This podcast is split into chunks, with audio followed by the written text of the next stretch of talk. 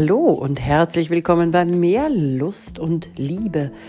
Der Podcast, den ich Konstanze Hill meistens von meiner Couch aus mache, live, unzensiert, ungeschnitten.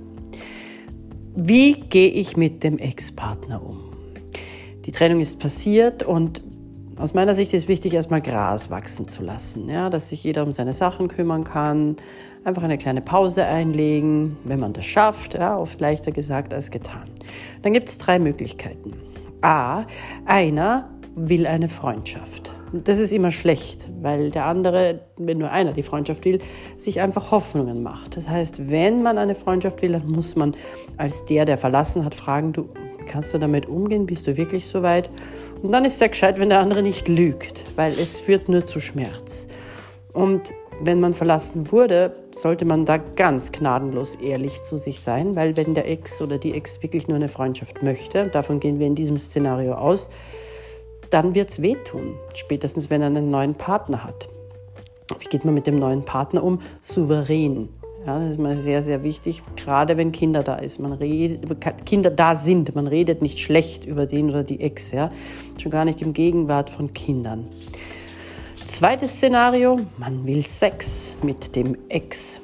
Auch das ist nur dann eine gute Idee, wenn beide absolut mit der Beziehung abgeschlossen haben. Und es ist sehr selten, weil sich einer oder eine in den allermeisten Fällen mehr Hoffnung macht.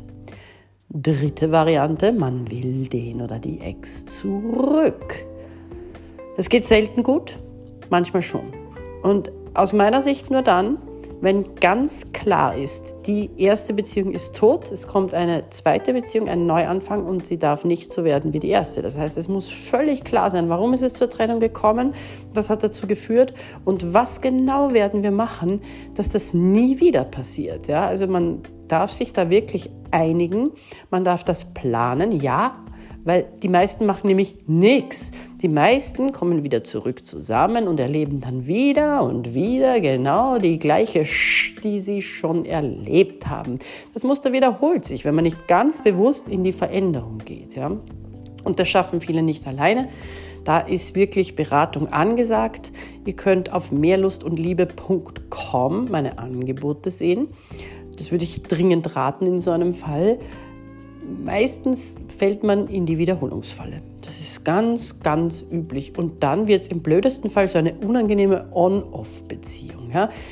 Wir können nicht miteinander, wir wollen nicht ohne einander. Das schaukelt sich so hoch, dass irgendwann ein Wir wollen nicht miteinander und wir können nicht miteinander draus werden. Ja, aufgewärmt ist nur ein Gulaschgut, sagt man bei uns in Österreich. Es kann nur funktionieren, wenn man ein ganz neues Gericht draus macht, wo alles wirklich klar ist, wo aufgeschrieben wird und gesagt wird, was hat gestört, wie werden wir das ändern. In diesem Sinne, träumt vom Liebsten, das ihr habt oder haben möchtet.